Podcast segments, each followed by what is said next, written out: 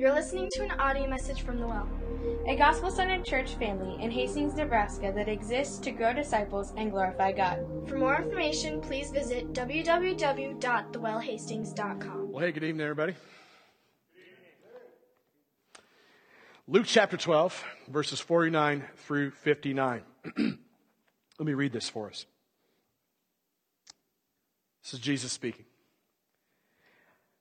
I came to cast fire on the earth, and would that it were already kindled. I have a baptism to be baptized with, and how great is my distress until it is accomplished. Do you think that I have come to give peace on earth? No, I tell you, but rather division. For from now on, in one house there will be five divided, three against two, and two against three. There will be divided father against son, son against father, mother against daughter, daughter against mother mother in law against her daughter in law, daughter in law against mother in law.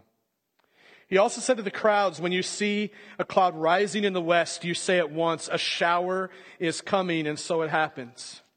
When you see the south wind blowing, you say, There will be scorching heat, and it happens. You hypocrites. You know how to interpret the appearance of the earth and sky, but why do you not know how to interpret the present time? Why do you not judge for yourselves what is right? As you go with your accuser before the magistrate, make an effort to settle with him on the way, lest he drag you to the judge and the dr- judge hand you over to the officer and the officer put you in prison. I tell you, you will never get out until you have paid the very last penny. Heavy words from Jesus. Heavy words from Jesus. And before I even try to preach these heavy words, let's just pray, right? Bow your heads with me. Father, thank you for your word. We believe that it is holy, it is good, it is true, it is trustworthy. We believe that the, the words of Scripture come from your very lips as though you spoke them. We trust and believe that you spoke them through really imperfect men, but as the Spirit carried them along to write and to speak, that they were written in such a way that they were complete and whole. And so then your word speaks into our lives, Lord God, because we are people who are incomplete and we are not whole. We are broken and in need of a fresh word from you. And so I'm aware, Lord, that all throughout Scripture, as we study our way through this, that, that we are confronted with different times and different seasons of not just life, but we are confronted with different times and different seasons of what you would say to us. And we are then left with the responsibility to make decisions. We are left with the responsibility and the opportunity to make choices. And so, Lord, as we kind of discuss and as we lean into this theme of what it looks like to be a people who are uh, engaged with you, engaged with the message of the gospel, engaged in this season of our life as we gather here tonight, for each of us individually and corporately, each of us must face the fact that there is a time to make choices. So, Lord, I pray that, that you would be so present that you would open our hearts, that you would open our minds, that you would open our eyes, that you would help us to see what time it is for each of us as we gather here this evening. I trust that your word, as it is preached, will accomplish the purposes which you intend for it to accomplish. So, God, we trust you with this time. We trust you with our hearts and lives, and we ask that you would speak through a really imperfect preacher, pray that you would remove me and insert yourself over the next few moments. In Jesus' name. And everybody said, Amen. So we're going to kind of be talking about what it looks like to, to kind of be captured in this moment of time. Like we are here together. We're gathered together. We've got Christmas lights. We've got a beautiful space that we can meet in. We're sitting next to friends and family. We've come and we've gathered. For some of us, we come in the door and we're really tired. The season of life, this time of life in terms of holidays, right? For many guys are preaching through the Advent season and the Advent series, and that's why we've got candles up here on a candle stand. And I've never been good at putting together series in advance to match the season, but we realize that as we gather here There's a certain time and a certain place and a certain space. And each of us has made a decision and a choice to be here this evening. So life is full of choices. Life is full of times when we must make a decision. Life is full of times when we must either crap or get off the pot. I went to the doctor this week to see the doctor for some issues that will remain somewhat unmentioned, but at this point, all the guys in the room that are in my gospel community should start laughing raucously because you know the issues. The doctor mentioned to me that one of the issues that lends itself to my problems is sitting on the pot for too long. That can become an issue. So he says, quit reading your books there. And at that point, as I'm talking to my doctor, You'll never forget this. At that point, as I'm talking to my doctor and receiving an examination, which I will not talk about any further past this point, my doctor gave me one of those moments where I had to choose. I had a decision to make. I know this is kind of funny. We all face times of decision and choice throughout the day. We do not get to just sleepwalk through life and pretend like life is just going to happen around us because as life happens, we either A, make the choice and the decision to no longer make choices and decisions, or we make choices and decisions. Follow what I'm saying? You're always making a choice. There's always a time to make a choice. And there will be three basic choices and decisions that we're going to kind of talk about coming out of this text certain time that Jesus is talking about. And I'll just kind of lay all my cards on the table for a moment before we dive back into these passages. But here's kind of the three key ideas. Like, uh, uh, when you decide to follow Jesus, when you start thinking about following Him, when you start thinking about being a Christian and being part of a church and the mission that that church family engages, uh, you can either choose to be a part of all of that for two basic reasons.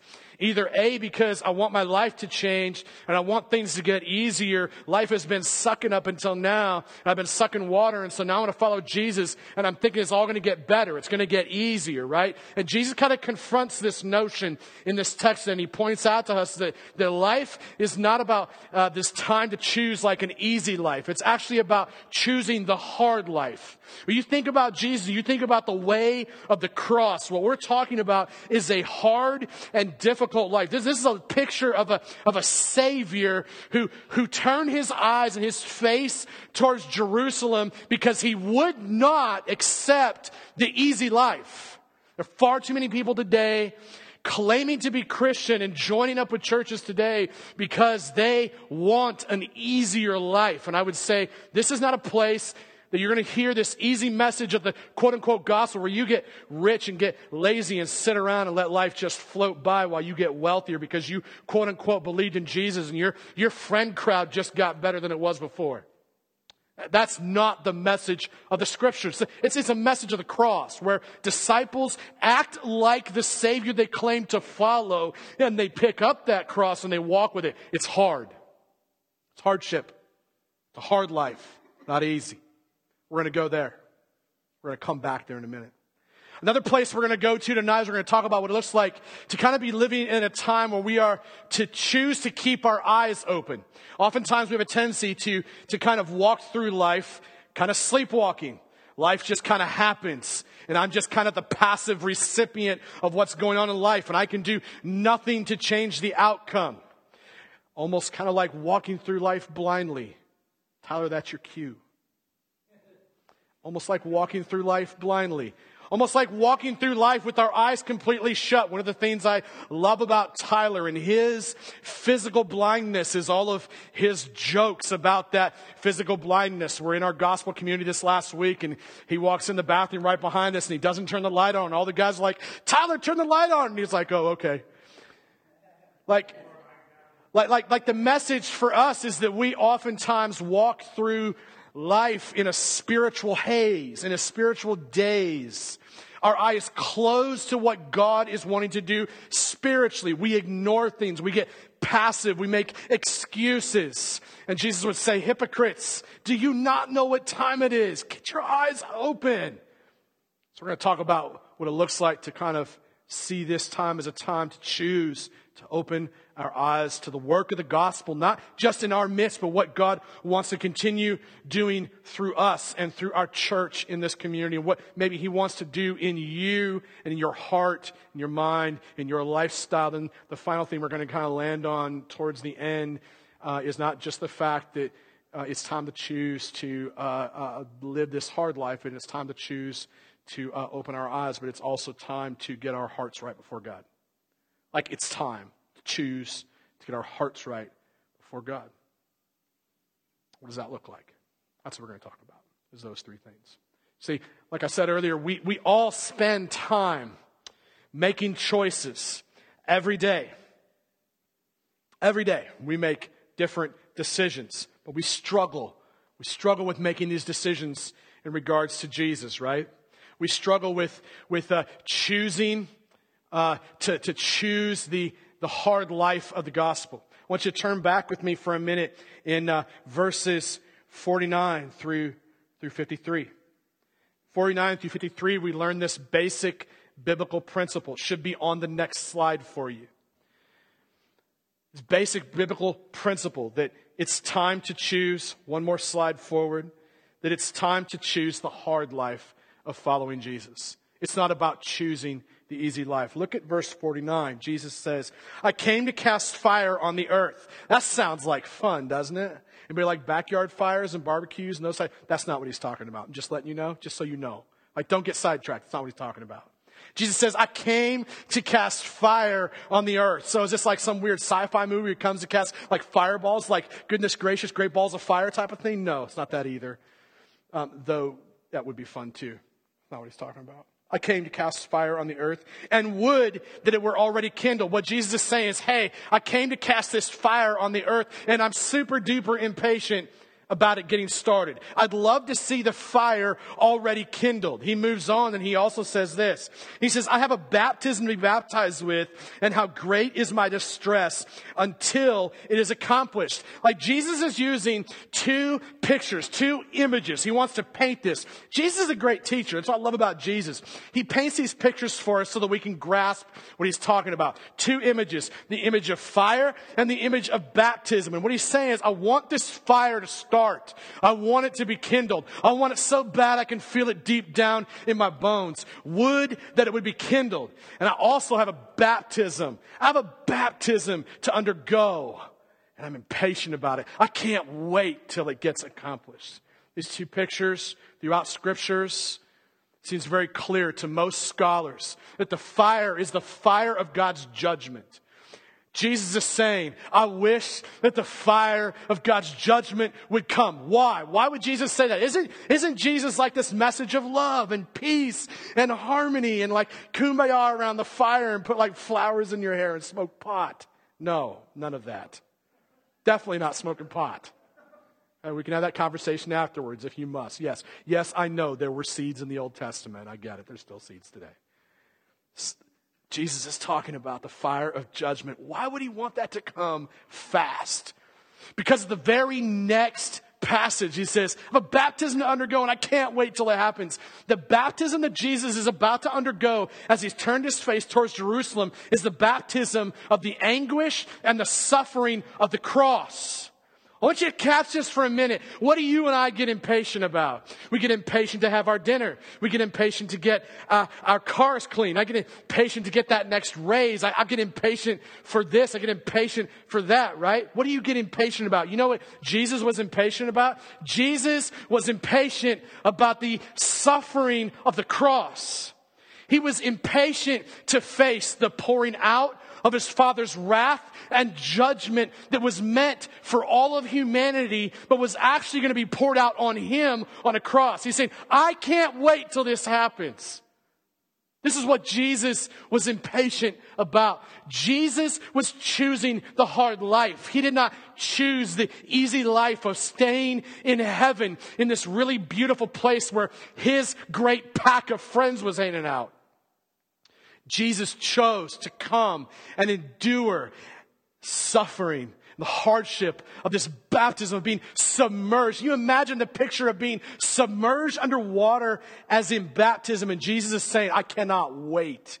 I cannot wait to be submerged in the judgment and the wrath and the anger of my Father that is being poured out towards all humanity. And I can't wait to take that for you. That's what he's saying. Would that it was already kindled. I can't wait till this happens. One, one commenter said that this is like a holy impatience on Jesus' part. He chose. He chose at a certain time. And you know when that time was? It wasn't like when Jesus was like, oh crap, the world is going to hell in a handbasket. Like those guys just sinned again. Dang it, what am I going to do about this? Well, I'm thinking I'm probably going to have to go do. No, that's not the way it happened. Jesus didn't just like react and respond. Jesus was intentional. He planned a long time ago to leave his great place in heaven to come here to endure a hard life put that on the sign outside and try to recruit people with that to a mission. Hey, come here, follow. It's going to be a hard life. It's going to be a hard life. You're going to have to give up your comfort. You're going to have to give up the things you want. You're actually going to have to give up relationships in some cases so that you can, you can live life in gospel community in a way that opens the doors to others in our community. It's a hard life. It's cross carrying life. Jesus went before us, and he couldn't wait. How many of us sit around and complain because we're impatient? Things don't go the way we wish they did. Like our friend group and our gospel community isn't quite what we wish it would be. Like we can't meet with the people we wish we could meet with. We can't go to the places we like wish maybe we could go. Like if we look around the church and we say, man, and then there's some others of us who are like, man, I'm here because is like the best group of friends I've ever had. That's great, but don't hold on to that for too long. Because as you get to know each other, guess what? It's going to get hard. It's going to get hard as you get to know each other. The reality of following Jesus is that it's time to choose the hard life. Get our eyes off the idolatry of the American good life. He moves on to continue compounding this point, right? Verse 51, he says, Do you think that I've come to give peace on the earth? Do you really think that I came to give you the best life you could ever have? Like that's actually a title of a Christian book, The Best Life You Never Had or Ever Had or Could Have. Right? Don't get me wrong, I'm not, I'm not knocking the book. It's probably a great book. Never read it. But this is not the punchline of how Jesus recruits people into the kingdom. This is not the punchline of how Jesus builds his church. Hey, come here and you're going to get like this really great peaceful life. We're going to give you a t-shirt with the name of our church on the back and it's going to be awesome. It's not Jesus. Jesus like, You think that I came to bring peace?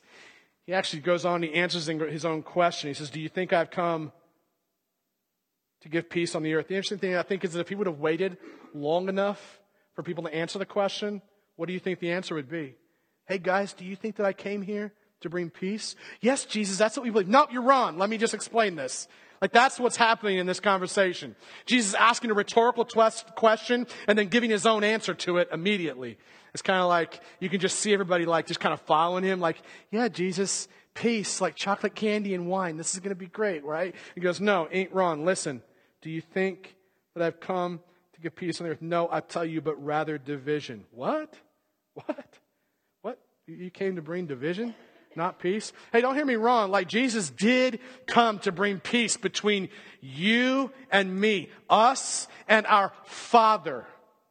We were, we were at war with our Father. That's the kind of peace that Jesus brings. You and I, we were, we were at war with our Father in heaven. He created us. We rebelled. We've been sinful. We've been living that way for a long time. And truth be told, we're all going to go back to living that way. Every moment, every second of our lives, we're going to struggle with it. But the reality is that when Jesus came, He's impatient to go to the cross to receive that judgment and that payment for our sins so that we can walk rightly with our Father in heaven so we can no longer be His enemies. That's the kind of peace. He came to hold up the white flag and say, because of my work, you no longer have to be at war with your Father in heaven. You can now be family members. That kind of peace He did bring. But the other thing that he did not necessarily come to bring was this peace here on earth, right? We hear peace on earth, goodwill towards man. Guess what? Jesus actually prophesies that it's not going to be that way. He actually came to bring division. He says it this way in the following verses. He says, they will be divided. From now on, in one house, there will be five divided, three against two. Catch this. Three against two, and two against three. He uses these words intentionally, and then he actually describes what he means. He goes on to describe the types of people that will be divided against each other. Look at it with me. Verse 53. They will be divided. Father against son. Catch this. Father against son, and son against father. So who's divided? The older against the younger, right? Okay? Older against, let's move on to the next one then. Son against father. Mother against daughter, and daughter against mother. Older to younger, am I right? Older generations and younger generations divided. Mother in law against her daughter in law, and daughter in law against mother in law. There are, there are five different kinds of people in the text, and there are five different kinds of people that are divided three against two.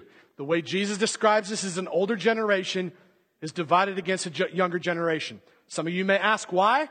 Some of you are sitting there like, I really don't care. It seems kind of like a stupid little piece in the text. Let me just explain for a minute. I think most people that comment on this text would say part of the reason Jesus maybe lays it out this way, it's just possible, because we really probably really don't know because he doesn't necessarily explain it, but it could be this. That there are long held traditions and rituals of men that were, that were permeating and infecting the Jewish nation during this time. I want you to remember that, that in this moment, as this is happening, there are thousands of people gathered. Thousands of people. You go back a couple chapters, go back a few verses, you find thousands of people were gathering in one large space. Jesus is addressing his disciples and he's addressing this large crowd. And what he's doing is I think he's combating some older ritualistic types of traditions that had permeated people and the way they thought, the way they behaved, the way they lived. Because what he's really doing is he's like saying, hey guys, like you're missing it. The time is now to choose this. It's not the easy life, it's the hard life. And the hard life is a life that at times leads to division. So, so I don't think that it would be appropriate for us to make an application that says, hey, younger people have got it down and older people, you're out. That, that doesn't make, because I'm, I'm in that older group of people. Uh, number one, I don't want to be out. And, and that's not the way, you, that's not the reason you interpret the text this way. The reason you interpret the text this way is because that's not what the text is trying to say. The text is just simply saying there will be people with long held traditional values and thoughts about what it looks like to be godly who are missing it by a mile. That's what I don't want to be. I don't want to miss the fact that what Jesus calls us to is a life of hardship and somehow begin to think that following Jesus is about some sort of a cush life where everything works out for me. And I think that's part of the major part of what Jesus is combating in this text is hey, I didn't come just to bring peace. I actually came to bring division. That's going to happen. Like, people are going to divide against you. People are going to go to war with you. And the reason is because there are going to be some people who choose to actively respond to the message of the gospel. And there's others who will actively choose not to respond to the message of the gospel. Remember contextually, right? Like throughout the scriptures, we see this theme. Very simple passage, right? Going back in the gospels, it talks about how, how wide is the way and, and many are on that path. Many of them are on that really wide path and, and it leads to destruction. And then there are few. There are few. And it's easy, by the way, on that big wide highway. It's easy it's an easy life up there. And then you got this little path down here. It's really hard to stay on. There are very few people who actually follow it. You got all sorts of people who got great religious rhetoric, great religious lingo. I go to this gospel community or that church, or I follow this pastor or that preacher. I read this book. I said this prayer at that one place. And Jesus is like changing my life. I got a better group. You got, you got this group of people that are on this wide path. It's easy it leads to destruction. And there's this narrow path. Narrow path, and it's hard. It's a very difficult path to follow. It's a difficult path to stay on. There's no reason that you and I should be deceived into believing that in those moments of time when we choose to follow Jesus again and again and again and again, that somehow it's going to get easier. Like the choice to follow Jesus daily is hard because that path is so slim, it's so small but it leads to life. It leads to life. And the only life you and I should ever want, it is actually the best life we could ever have now, is the one that follows Christ by carrying the cross. What Jesus says is it's time to choose the hard life. I look back at verse 54. Look back at verse 54. The, the second principle that we're going to look at is that it's time to choose not only the hard life of following Jesus, but it's time to open our eyes. Time to open our eyes. I mean, one of the things that stops us from actually choosing and deciding uh, the hard life is the fact that we might walk through life with our eyes closed. So Jesus says, hey, as I call you to follow this life of hardship, make sure your eyes are open. And if they're not, time is now to open them. Time is now to choose to open them. Not tomorrow. It's now, right? Look at the way he says it. Verse 54 through 56, he says, it says, he also said to the crowds. So, so before this, it's like he's talking to the disciples. Now he turns his attention to the crowds and he addresses everybody that's there. And he says, when you see a cloud rising in the west, you say at once, a shower is coming. And so it happens. When you see the south wind blowing, you say, there will be scorching heat. And it happens. You hypocrites, you know how to interpret the appearance of earth and sky, but why do you not know how to interpret the present time? So when I walk out my back door of my house, sometimes what happens is I get hit in the face with this smell, this ungodly smell. It's not like I, I haven't taken a shower in a while because my wife and I are still trying to figure out how to get the shower fixed in our house. Not just that. Okay.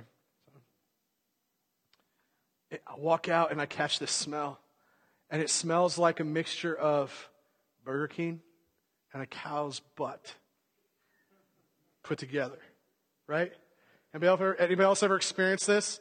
Like when the wind is just kind of coming slightly out of the northwest from kind of the, the Juniata area. And for anybody that lives in Juniata, I'm sorry.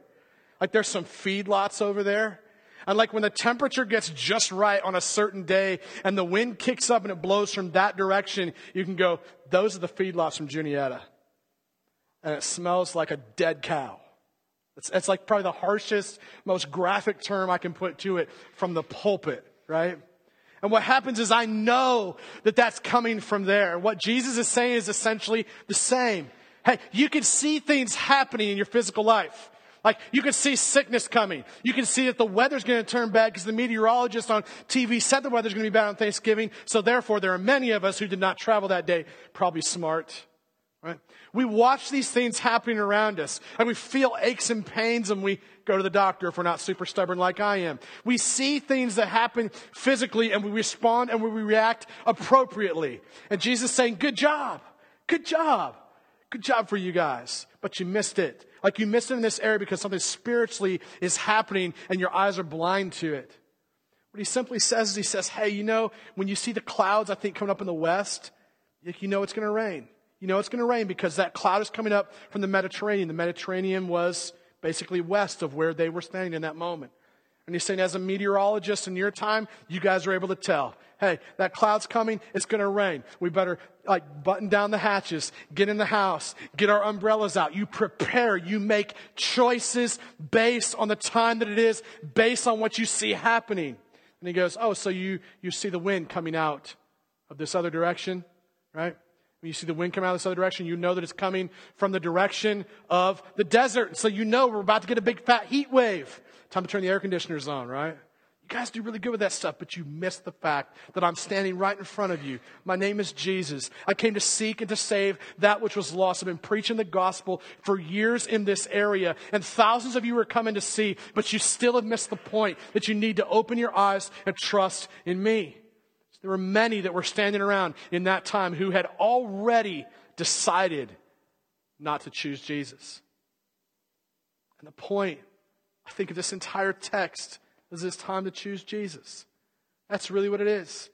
Like if we're going to live the hard life, if we're going to, if we're going to uh, choose to keep our eyes open, what we're really choosing is to choose a hard life like Jesus walked and lived. And we're also going to choose to keep our eyes open and focused on Jesus. Been working through the book of Philippians with our family on Monday nights and uh, have really been uh, kind of just enjoying that. Uh, and one, one of the things that the Apostle Paul says in some of his letters uh, kind of goes something like this like, hey, forgetting the past, forgetting what lies behind, Like I'm setting my attention, my focus, my gaze, my eyesight, my open eyes.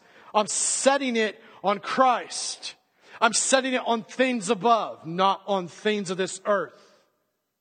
This is a picture of what it looks like to keep our eyes open, keep it focused on Jesus. And the great thing about Paul is when he says that, you want to know where he's sitting?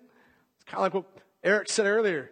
Man, he's sitting in a hole in the ground, chained to a guard. I mean, the only way he gets to go use the restroom in his little rat infested, piss infested prison cell in the ground is to do that with the prison guard attached to him. And this is Paul who says, I'm not going to keep my eyes on things of the earth. Like the things of the earth matter little to me. I'm going to keep my eyes focused on things above. I'm going to keep my eyes open. I'm not going to sleepwalk through life. Time to choose to keep your eyes open. Like, what are some of the physical things in your life right now? Just draw this home to yourself. What are, the, what are some of the things that frustrate the ever living bejesus out of you? What are some of the things that cause you to stay up late at night? What causes you to get angry? What causes you to feel really depressed? When you feel these things, what, what do you desire? When you desire something that you do not have, what is it that you're really desiring here on this earth?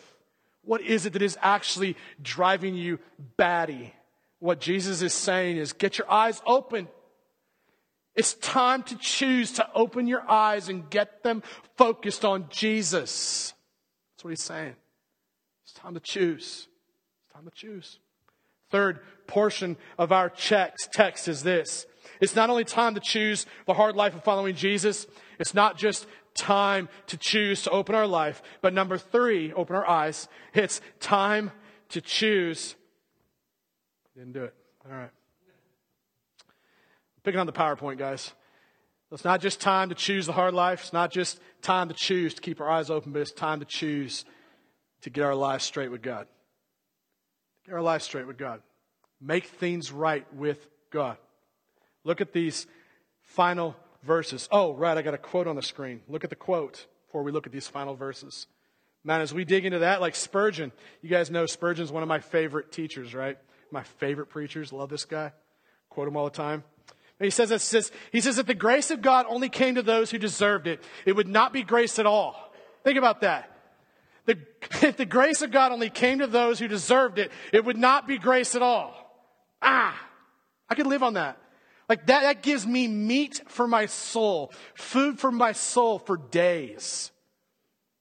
Every time I start thinking, I deserve this, Every time I start thinking, hey, hey, God, I failed again. Like, I got to make this right with you again. What can I do to make it right? I'm reminded that grace, grace wouldn't be grace if I somehow deserved it or could earn it. It would not be grace at all. Spurgeon moves on. He says, if it only visited those who could claim it, it would be a matter of debt, not a free gift. It would mean this that God owed me something. And I know that there's a few of us in the room, all of us here, that sometimes think, God, you didn't give me what I deserved. You didn't give me what I wanted. Like, you owed me this. Many of us that think this way, in our lowest of lows, Spurgeon says, man, it would be a matter of debt, not a free gift. But since it is the want of God to give his grace to the most unworthy, then why should not he give it to you and to me. This is a great quote. And I'm telling you, like, you should get a slide of this, stick it in your Bible, and meditate, feed on it every day. It goes right along with the final verses of this text. Verses 57 through 59. It says, Why do you not judge for yourselves what is right? Here's what he's saying. He's saying, as you walk out this life of either A, following Christ or not, for some of you in the room, as you walk out your life, why don't you judge what is right for you? I'm not talking about judging what is right for everybody else. I'm talking about judging what is right for you in terms of what God's word actually says. Rather than trying to distort it, rather than trying to make excuses, why don't you judge for yourself what is right? As you go with your accuser, as you go, as you journey, as you go with your accuser. I want you to think about this. Who is your accuser? You've got two basic accusers in Scripture if you know your Scriptures well enough. And if you don't, let me teach you this. And then my prayer is that when you leave here, you check out what I'm teaching you and you find out if it's true or not. Got a friend of mine that always says this. I made this comment in our membership meeting. I told him I would never say this from the pulpit, but I'm going to go ahead and say it anyways. Got a friend of mine that says this all the time. He's like, hey, half of what I preach to you guys tonight is probably heresy. You, it's on you to figure out what was wrong. And they come back and tell me so I can get it straight. And I just said that from the pulpit, and I said I wasn't going to ever say that. Why did I say that? Because I really want you guys to do that work well. Like, find out, like, what did I say tonight that wasn't right? And then come back and let me know. And let's get that straight, right? As you go with your accuser before the magistrate, who is the accuser? You got two accusers in Scripture. Check it out. Ain't got time to really lay it out, but check it out. You got two accusers. Either A got Satan. We know he's the accuser of the brethren right? Always bringing accusation to you and I to get us under a heavy weight of guilt and burden and hopelessness whereby we go, life is hopeless. It sucks. I can't do anything. I give up. That's the accuser. That's Satan. Comes to steal, kill, and destroy. Comes to ruin comes to, comes to draw your attention to worship yourself rather than worship God, comes to shut you up so that your mouth, so that your heart, so that your words, so that your thoughts, so that your lifestyle no longer worships Him. He comes to kill you. He doesn't come to bring life. Thankfully, Jesus came to bring life. The other accuser in Scripture, and this part, this point could probably be argued to some extent, but the accuser, according to some of the early church fathers, could easily be seen as the law of God. Now, let me just pause and just say this the law of God is good. The law of God is good because it lets us know what God wants for us. It lets us know what is good and right and holy for us. The law of God is, God is good. But what the law of God does is it, it kind of, in a sense, accuses you. It, it, it makes you guilty. It lets you know that, that you are hopeless to ever do it right. So as you go, he says, judge for yourselves what is right. As you go with your accuser before the magistrate, make an effort to settle with him on the way, lest he drag you to the judge. Maybe the judge is the Father in heaven. What if you think of it that way? Your Father in heaven is the judge, right? We grasp that. He's a judge in a courtroom. And when we get dragged into that courtroom, as the magistrate lays out our list of debts, our list of things that we have done to break God's perfect and holy law, our list of things that we have done to fall short of, and not just fall short of, but like I said last week, you've got this list of, of uh, transgressions, and you've got this list of sins. You got this list of things that you've not only uh, just missed the mark on, but you knew what was wrong and you actively did it, right? This causes debt that we owe to our Father in heaven. Make an effort to settle with him on the way, lest he drag you to the judge and the judge hand you over to the officer and the officer put you in prison. I tell you, you will never get out until you have paid the very last penny. And one of the like most interesting things about this very final statement is he's saying, hey, you better make things right before you get there. Because if you get there and you get thrown in prison, you're never going to make it right until you pay the last penny. And what he's saying is, hey, you can't pay the last penny. You and I cannot pay the price.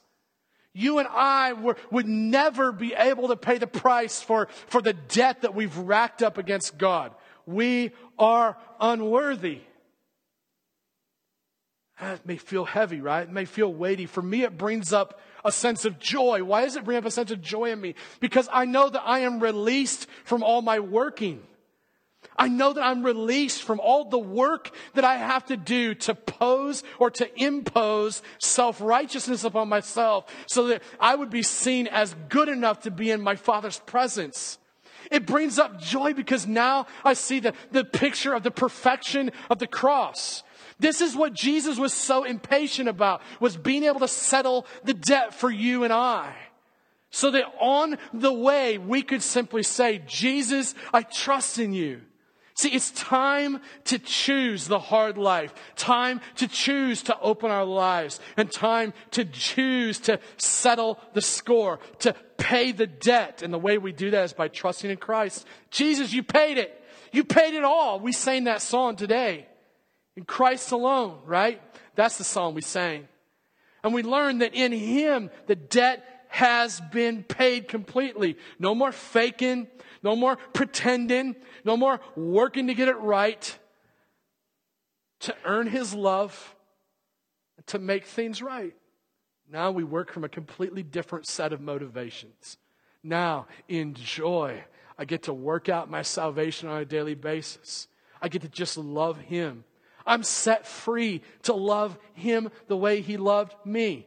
Before, I was in bondage. I was in chains. I was in a prison cell trying to love Him the way that I wanted to be loved.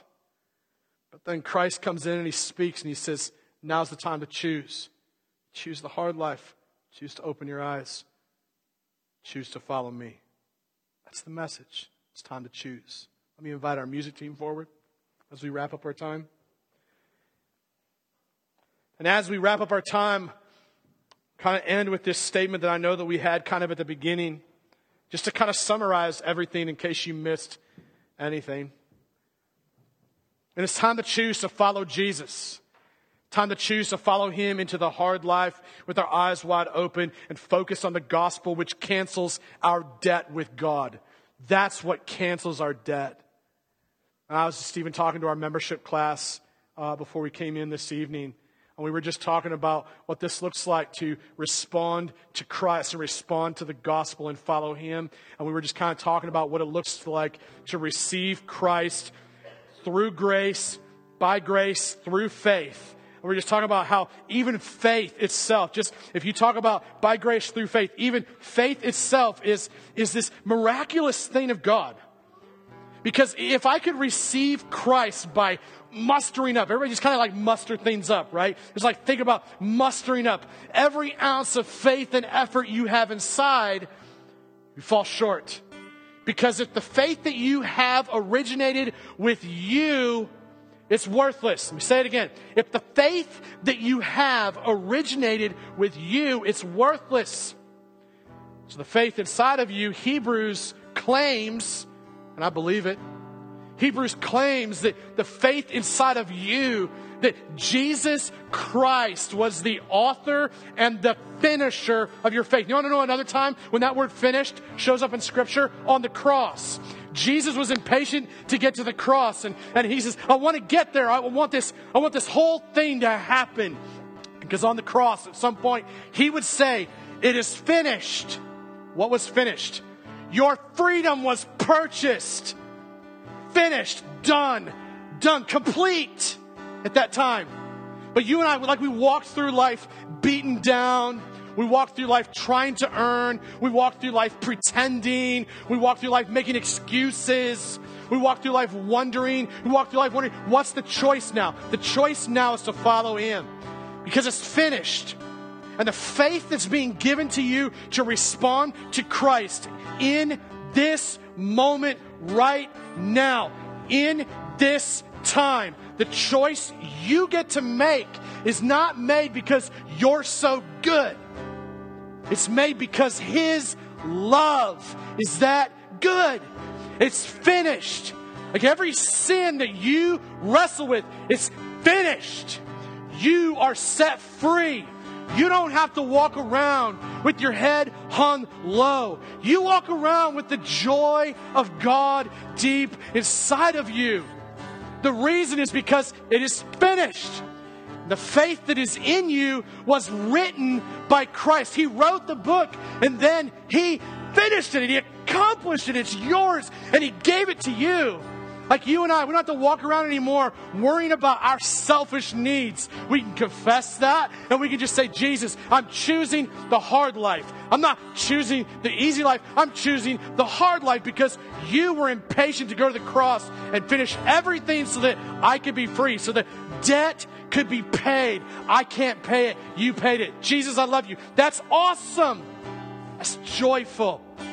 You and I, we can choose right now choose right now the hard life to keep our eyes open instead of closed against what God is trying to do in our hearts and lives.